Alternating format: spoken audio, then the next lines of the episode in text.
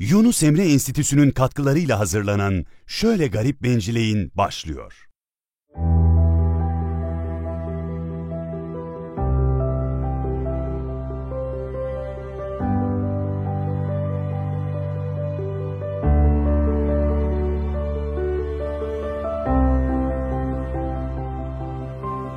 Efendim hepiniz sevgiyle selamlıyorum. Yunus Emre'nin şiirlerini okuyarak kısmen açıklamaya çalışıyoruz. Yine bir şiir ile sizinle beraberiz.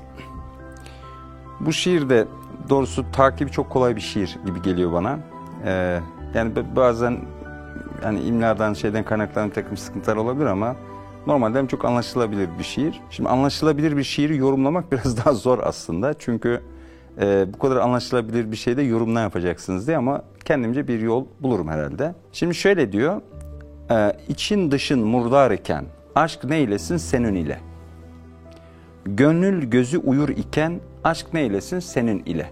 Aşıklara yoldaş olup sadıklara yar olmadın. Ölmezden önden ölmedin. Burası çok güzel yani Türkçedeki söyleniş de çok hoşuma gitti. Yani normalde biz bunu ölmezden evvel yani mutu kablel kablen temut yani ölmezden önden ölmeden aşk neylesin seninle diye devam ediyor. Diğerlerini de okurum. Aslında burada bir şaşırtmaca olabilir. Yani Yunus Emre'nin şiirinde bir şaşırtmaca olabilir. Ee, bu şaşırtmaca nedir? Yani şimdi şöyle okuyunca mesela için dışın murdar iken aşk neylesin senin ile. Yani aşk sende ne yapsın? Yani aşk sende nasıl dursun? İçin dışın murdar iken. O zaman acaba aşka biz içimizi dışımızı temizleyerek mi ulaşacağız? Yani içimizi dışımızı temizliyoruz. Ondan sonra aşka mı gidiyoruz? Gibi yani böyle bir durum ortaya çıkıyor. Ya da mesela gönül gözü uyur iken aşk neylesin senin ile. Yani gönül gözünü açıyoruz o zaman mı aşka gidiyoruz? Şimdi burada böyle bir yani aşkı bir maksat gibi görme, aşkı bir sonuç gibi görme gibi bir durum ortaya çıkıyor. Aslında tam da yanılsama burada ortaya çıkıyor. Burada bir bir mekr var. Yani şair burada bir mekr yolunu seçmiş. Gerçekte şimdi şey durum şöyle olması lazım. Şimdi normal şartlarda insanın yani içi dışı da temizdir. Yani biz mesela Hristiyan ilahiyatının düşündüğü gibi kabul etmiyoruz. Yani insanın murdar olduğunu, yani insanın suçlu, hatalı olduğunu kabul etmiyoruz. Yani Müslüman düşünce bunu kabul etmiyor.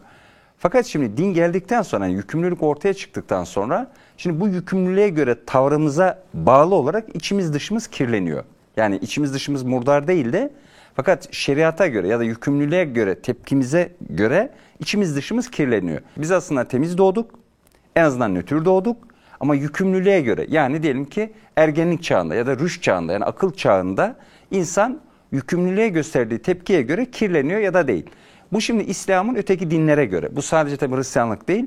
Buna bütün Doğu öğretilerini değişik açılardan ekleyebiliriz. Ee, insan e, hakikate ulaşılabilir, ulaşabilir bir varlık olarak kabul ediyor. Müslüman düşünceyi anlama bakımından burası çok önemlidir.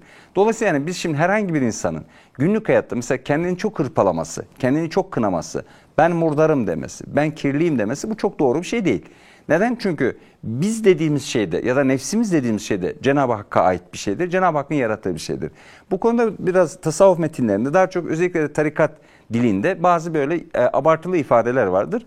Bu abartılı ifadelerin bağlamına dikkat etmek lazım. Yani hangi açıdan ve hangi amaçla söylendiğine dikkat etmek lazım. Yani farkında olmadan böyle bir ezeli kirlilik fikrine gitmemek lazım. Şimdi içim dışım murdar iken yani kirli iken. Kirlilik nedir? Kur'an-ı Kerim'de bir ayet-i kerime var. En büyük kir şirk olarak kabul edilir. Mesela innemel müşrikune necesün. Yani müşrikler necistir. Buna mukabil olmak üzere imanda temizlik olarak kabul edilir. Mesela el imanı tahurum veya taharetün veya mesela et taharetü minel iman hadis şerifleri bunu ifade eder. Peygamber Efendimiz başka bir hadiste mesela el mu'mini tahurun der. Yani mümin temizdir. Yani her halükarda temizdir. Yani sen kirli desen de adam temizdir yani. Çünkü imanı var. Dolayısıyla şimdi temizlik imandır. Buna mukabil kirlilik şirktir. E şimdi bir insan iman ettiğinde artık temizlenmiş mi olur? Temizlenmiş olur ama ahlakı ve amelleri henüz temizlenmediği için belli bir oranda kirliliği de kalır. Bu nedenle şimdi iman etmiş bir insan özünde temiz, davranış ve fiillerinde kirli olabilir. E Yunus Emre için buraya gelelim. İçim dışım murdarken dediği şey nedir? Yani içimde yani kalbimde e, tam temizlik yok. Yani iman tam kalbime yerleşemedi. Bunu demek istiyor. Riyakarlık var, kibir var, cimrilik var, bencillik var, şu var, bu var vesaire bu tarz şeyler var. Dışım dediği de organlar yani ameller, ibadetler. Yani namazım eksik, orucum eksik, Şuyum eksik, buyum eksik vesaire. Yani burada bir eksikliğim var. Burada bir noksanım var. Aşk neylesin? Senin ile. Şimdi normalde hani baktığımızda sanki yani biz bunları temizleyip aşka ulaşacağız gibi. Dediğim gibi burası mekirdir. Aslında şöyle bunları temizleyecek olan aşktır. Yani aşk geldiğinde iç dış temizlenir. Yoksa iç dış temizlenerek aşka ulaşılmaz. Aşk insanı dönüştürür, değiştirir ve içini dışını temizler. Şimdi bu iç dış meselesine de bir ayet-i kerimeden atıf yapayım. Ee, Kur'an-ı Kerim'de Cenab-ı Hak şöyle buyuruyor. İnsan ve cinleri yaratması ile ilgili. وَمَا خَلَقْتُ الْجِنَّ وَالْاِنْسَ اِلَّا لِيَعْبُدُونَ Ben insanları ve cinleri bana ibadet etsinler diye yarattım. Şimdi genel olarak e, insan ve cinlerin mükellef varlıklar olduğunu kabul ediyoruz. Bu nedenle de onlara sakaleyn denir yani. E, İbn Arabi bu ayet-i kerime yorumlarken farklı bir yol takip ediyor ve diyor ki burada diyor aslında ayet-i kerime bütünüyle insanla ilgilidir. E, ins ve cin insanın iki yönü yani görünen ve görünmeyen yönleridir. Her iki tarafımızda biz Allah'a ibadet etmeliyiz. Şimdi Yunus Emre'de bu içim dışın murdar iken ifadesindeki iç dışla yani zahir ve batınla ifade ediliyor. Demek yani insanın dışının yani ibadetlerinin e, temiz olması yani ibadet etmesi demek. Yani bedenin ibadet etmesi demek. İçin temiz olması yani kalbin, gönlün, zihnin ibadet etmesi demektir. Bu arada hani, hani şey yeri gelmişken söyleyeyim. Zihinle gönül arasında öyle çok fazla mesafe düşünmemek lazım. İman etmiş zihnimizin adı artık gönüldür ya da kalptir. Böyle bilmek lazım. İçim dışım murdar iken aşk neylesin seninle. Doğrusu şu. Aşk geldiğinde yani insana aşk ulaştığında içini ile dışını imar eder, temiz eyler, ta- taharet eyler. Gönül gözü uyur iken aşk neylesin seninle. Doğrusu şu. Aşk bize geldiğinde yani insan aşk makamına ulaştığında, aşık olduğunda gönül gözü açılır. Artık gönül gözü uyumaz. Gönül gözü ne demektir? Gönül gözü aslında hadiseleri başıyla sonuyla, mebdeyle meadiyle düşünebilme yet- yeteneği, kabiliyeti demektir. Peygamber Efendimiz bunu feraset olarak ifade ediyor. Ve itteku ferasetel mümin buyuruyor. Yani müminin ferasetinden sakının diye. Gene bunu e, e, muhakkik sufiler yorumlarken şöyle bir tabire dikkat çekerler. Çok önemlidir bu da. İfti- feraset aslında feres, iftiras, at binmek, ata süvari olmakla ilgili bir kelimedir. Yani ne demek? İnsan ata yani nefsine bindiğinde, nefsini yönetebildiğinde feraseti ortaya çıkar. Yani duygularına hakim olmuş, hırsına hakim olmuş, cimriliğine, korkularına vesairesine hakim olmuş bir insanın feraseti açılır ve ancak o insanla istişare edilebilir, ancak o insanın aklına itimat edilebilir. Aklı duygusundan özgürleşmemiş bir insanın ferasetinden söz edilemez. Bu bakımdan yani feraset ata binmek yani atı gemlemekle ilgili bir tabirdir. Bunu unutmayalım. Aşıklara yoldaş olup sadıklara yar olmadın. Ölmezden önden ölmedin aşk neylesin senin ile. Doğrusu şu eğer aşk sana gelseydi yani aşık olsaydın sen o zaman aşıkları arkadaş edinirdin. Şimdi aşık kim? Mesela miskin. Aşık kim? Bir hasta. Aşık kim? İşte bir, bir mümin. Aşık kim? Diyelim ki e, gücü kuvveti olmayan birisi. Şimdi insan normal şartlarda Nasrettin Hoca'nın dediği gibi kürklüleri seviyor. Yani kürklülerle arkadaş olmak istiyor. Ama aşk geldiğinde tepe taklak ediyor. Yani bütün değer yargılarımızı düzeltiyor. Bir ayet-i kerime yorumlanırken böyle söylenir. Hazreti Süleyman mektubu gittiğinde e, orada Belkıs e, adamlarına diyor ki hükümdarların işi böyledir. Bir şehre girdiklerinde oranı altın üstüne getirirler diyor. Bunu mesela yine muhakkik sufiler aşk olarak yorumluyor. Yani aşk bir kalbe girdiğinde oranın altını üstüne getirir. Ne demek? Önceden yapmadığın işleri sana yaptırır, yaptıklarını da bıraktırır. Çünkü aşk mücbir sebeptir. Yani e, sana bir şey yaptırır. Şimdi a- demek ki aşık olduğumuzda o aşk bizi aşıklara yoldaş eder, sadıklara yar eder. Yani şimdi sadıklara yar olmak ne demek? Yani içi dışı doğru olan kişiler ve o doğrulukta hakkın muradına uygun olan kişiler. Aslında başlı başına bu sıdk meselesini anlatmak lazım ama başka bir vesile diyelim. Onlara seni yar eder. Sonra ölmezden önce seni öldürür. Yani ne demek? Arzularından vazgeçersin, aklınla ve gönlünle yaşamaya başlarsın. Gönlünün buyruklarıyla, gönlünün yap dedikleriyle yaşamaya başlarsın. Devam edelim. Dünya gözün ruşen idip, gönül gözün kör eyledin.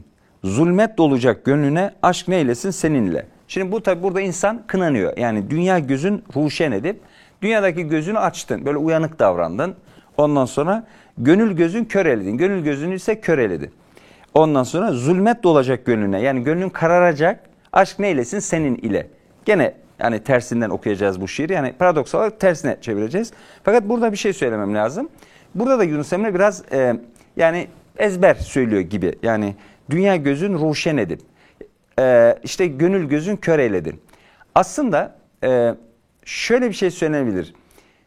Gönül gözü kör ise dünya gözü de tam göz değildir. Yani mesela şöyle bir yorum vardır. Şimdi Kur'an-ı Kerim'de mesela insanlar dünyanın zahirini bilirler der. Şimdi bilirler aslında bu bir istihza gibi. Yani aslında onu da bilmezler gibi. Bunu fark eden mesela bazı yorumcular şöyle söylerler. Aslında ukbayı bilmeyen dünyayı da bilemez.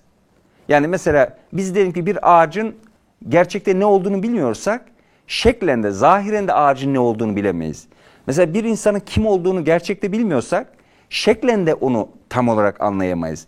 Dolayısıyla zahiri bilmek batını bilmeye, batına gitmek ise zahiri öğrenmeye bağlıdır. Yani böyle aralarında böyle bir paradoksal ilişki vardır. Dolayısıyla şimdi yani Yunus gibi yani hani bu şiiri diyelim ki muhakkik sufiler yazsa böyle söylemezlerdi. Yani dünya gözün ruşen edip yani aydınlattın her şeye bakıyorsun çok uyanıksın, çok böyle hani zekisin, kurnazsın demezler. Yani neden? Çünkü orada da bir hata var. Yani bir de orada da zararına gidiyorsun. Yani e, eğer gönül gözü yoksa dünyada da mamurluk yok. Dünyada da imar yok. Dünyada da aklımız tam çalışmıyor gibi. Şimdi benim kanaatime göre yani modern çağda Müslüman düşüncenin önemli meselelerinden bir tanesi bu tasavvuf, ahlak meseleleriyle akıl arasındaki ilişkiyi kurmada ortaya çıkıyor. Bunu tam kuramadığımız için yani böyle nefs terbiyesi, işte ahlak terbiyesi bir e, lükse dönüşüyor. Yani 3-5 kişinin işte bir tekkeye giderek yaptığı bir iş gibi oluyor. Halbuki Müslümanlığın dünyaya getirdiği en önemli meselelerden bir tanesi budur. Yani ahlakla akıl arasındaki ilişkiyi göstermek. Ne demek bu? Yani eğer mesela bir insan nefsine hakim olursa aklını özgürleştirmiş oluyor. Yani Müslümanlığın savunduğu şey bir akıl özgürleşmesidir. Yani bir insan özgürleşmesidir. Mesela biz ibadetle özgürlük, biz ahlakla özgürlük, e, ahlakla zihin ve akıl arasındaki ilişkiyi kuramıyoruz. Yabancı kelimeler kullanıyoruz. E, daha ikincil kelimeleri çok önemli hale getiriyoruz. Ve böylece mesela gönül diyoruz, kalp diyoruz, akılla irtibatımızı zayıflatıyoruz. Bu Müslüman düşüncenin çağımızdaki en önemli sorunlarından bir tanesidir. Bundan dolayı tasavvuf çağı besleyemiyor. Yani böyle bir problem var.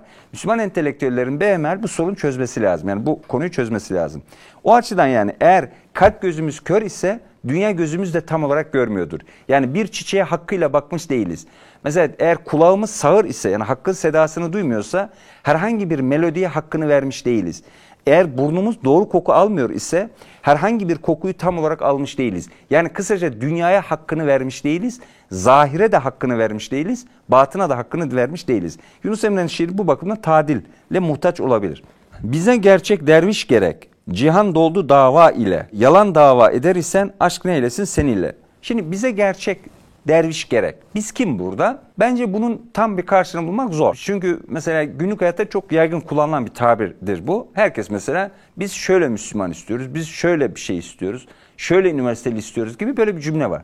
Tasavvuf bu cümleleri bıraktığı için tasavvuf oldu. Yani burada biz dediğinde sanki biz yukarıya çıktık yani köprüyü geçtik gibi.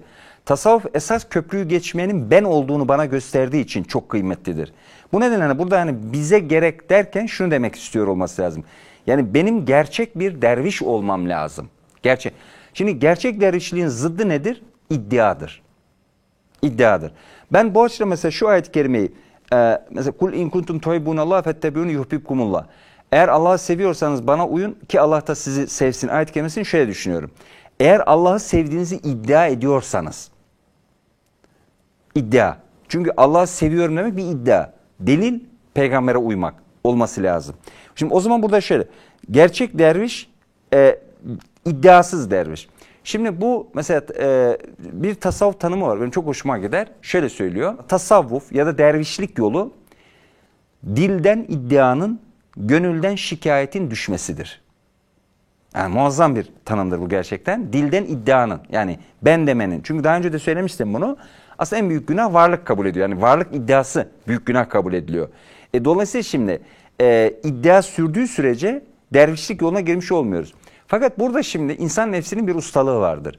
İddia daha çok kişisel olarak değil, ait olduğumuz bağlam üzerinden ifade edilir. Mesela bir insan diyelim ki şeyhin üzerinden kendi iddiasını sürdürür. Cemaati üzerinden, bulunduğu sosyal yapı üzerinden, ailesi, çocuğu üzerinden ya da başka şeyler üzerinden. Tasavvuf bunların hepsinin bir problem olduğunu insana gösterir ve terkü davi yani bütün olarak iddiaların terk edilmesini bir mesele olarak ortaya koyar. Çünkü içimizden şimdi en son çıkacak şey eğer bu iddia meselesi ise yani dava meselesi ise davanın bürünmeyeceği, davanın girmeyeceği hiçbir form yoktur. E, bu açıdan mesela davanın zulmani perdelerini tanımada az çok mahirizdir. Nurani perdelerini tanımada daha hatalıyızdır, daha eksizdir. O açıdan Yunus Emre'nin buradaki cümlesini iyi anlamak lazım. Bize gerçek derviş gerek, cihan doldu dava ile, ortalık dava iddialar dolu. Şimdi bu mesela aşağı yukarı geriye doğru gitsek Cüneyd'in metinlerinde bile biz bunu bulabiliriz. Cüneyd öncesi metinlerde bile biz bunu bulabiliriz. Yani neredeyse tasavvufla iddia beraber ortaya çıkıyor. Çünkü belki bunu şöyle de düşünebiliriz. Yani bir şey varsa, yani iyi bir şey varsa mutlaka iddialar da oluyor. Tasavvufun en büyük meselelerinden bir tanesi budur. Yani iddianın terki meselesidir. Dervişliği sanma hemen, suret düzme gile olur. Dilde ise senin işin, aşk neylesin senin ile. Yani bu dervişliği böyle bir suretle, bir şekille olur zannetme diyor. Şimdi burası da yine önemli bir konu. Bir tasavvuf eleştirisi bu tabii. Tasavvufu değil de kendi tasavvuf anlayışını eleştirdiğini düşünüyor olmalıyız burada. Ee, şimdi tasavvufun ortaya çıkışı gerçekten Müslüman cemaati böyle çok derinden sarsmıştır. Çok büyük e, itirazlarla, çok büyük eleştirilerle ortaya çıkmıştır ve fıkıh kelam yani bizim normatif gelenek diyoruz ona kişisel yazılarımda hep bunu böyle ifade ettim ben.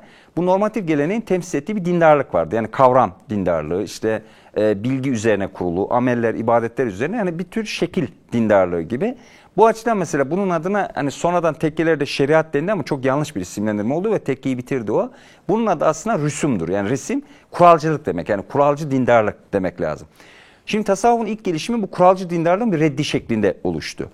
Reddi şeklinde oluşunca tas, suf giymek yani yün elbise giymek bazen post diye de tercüme edilebilir o. Post giymek bu e, di, şekilsel dindarlığın reddi haline geldi. Yani demek istiyor ki bizim diyor dindarlıktan bir paye peşinde değiliz. Din, dindarlıktan bir güç peşinde değiliz. Bilgimiz yok, şuyumuz yok, buyumuz yok. Bir ümmiyiz, aciz ümmileriz. Tasavvuf bu iddialar çıktı. Fakat Burada çok önemli bir şey oldu ve tasavvufun aslında kıyameti burada koptu. Nedir o? Bu ümmilik yoluna giren yani suf giyen insanların etrafında halkalar oluşmaya başladı. Bu kez tasavvuf tahmin edemeyeceği büyük bir güçle imtihan edildi. Yani tasavvuf tarihin en büyük meselesi budur. Ben bunu mesela Yunus Emre'nin kendi hikayesi üzerinden anlatırken şöyle derim. Yunus Emre'de kolay imtihan işin başında buğday mı himmet mi imtihanı idi. Buğdayı kolayca reddetti. Fakat esas büyük sorun Yunus olduktan sonra tekrar buğdayla sınanmadır. Tasavvuf tarihi ikinci buğdayla sınanmayı büyük ölçüde kaybetmiş örneklerle doludur. Dolayısıyla şimdi yani o dervişler şehri terk eden, başlangıçta buğdayı terk eden, iktidarı terk eden, gücü terk eden dervişler etraflarında oluşan o büyük halkaların kurbanı haline geldiler ve Kelabazı, Kuşehri gibi büyük yazarlar hep şunu söylediler. Tasavvuf öldü. Tasavvuf bitti dediler. Dolayısıyla başına mı? Sonra ne oldu? Melamilik ortaya çıktı. Melamilik tasavvufun bütün görünümlerini reddederek tekrar ihlasa, tekrar başladığı noktaya tasavvufu taşımak istedi.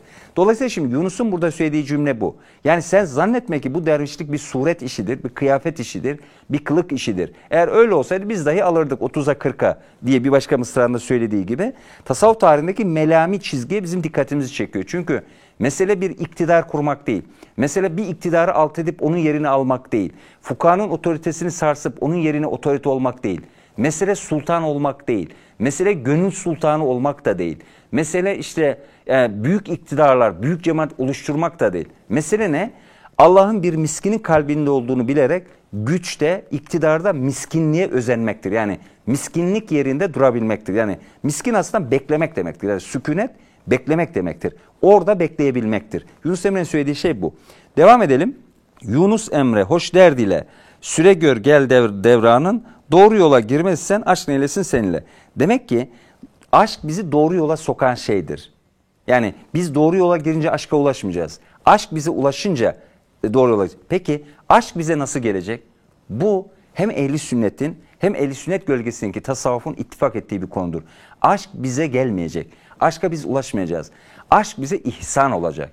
Bir lütfu ilahi, bir keremi ilahi olarak gelecek. Peki biz ne yapacağız? Biz bunun için dua edebiliriz. Biz bunun için temenni edebiliriz. Biz bunun için bekleyebiliriz. Bunun başka bir yolumuz yoktur. Bekleyinceye kadar da şeriatın davranışları, Hazreti Peygamber'in bize gösterdiği ya da tasavvuf yolunun bize söyledikleri hazırlanma ameliyesinden ibarettir. Bunun dışında insanın aşka ulaşması, aşkın öznesi olması mümkün değildir. Aşk mutlaka edilgen, mutlaka pasif olduğumuz ve bekleyen olduğumuz bir şeydir. Bu kadar.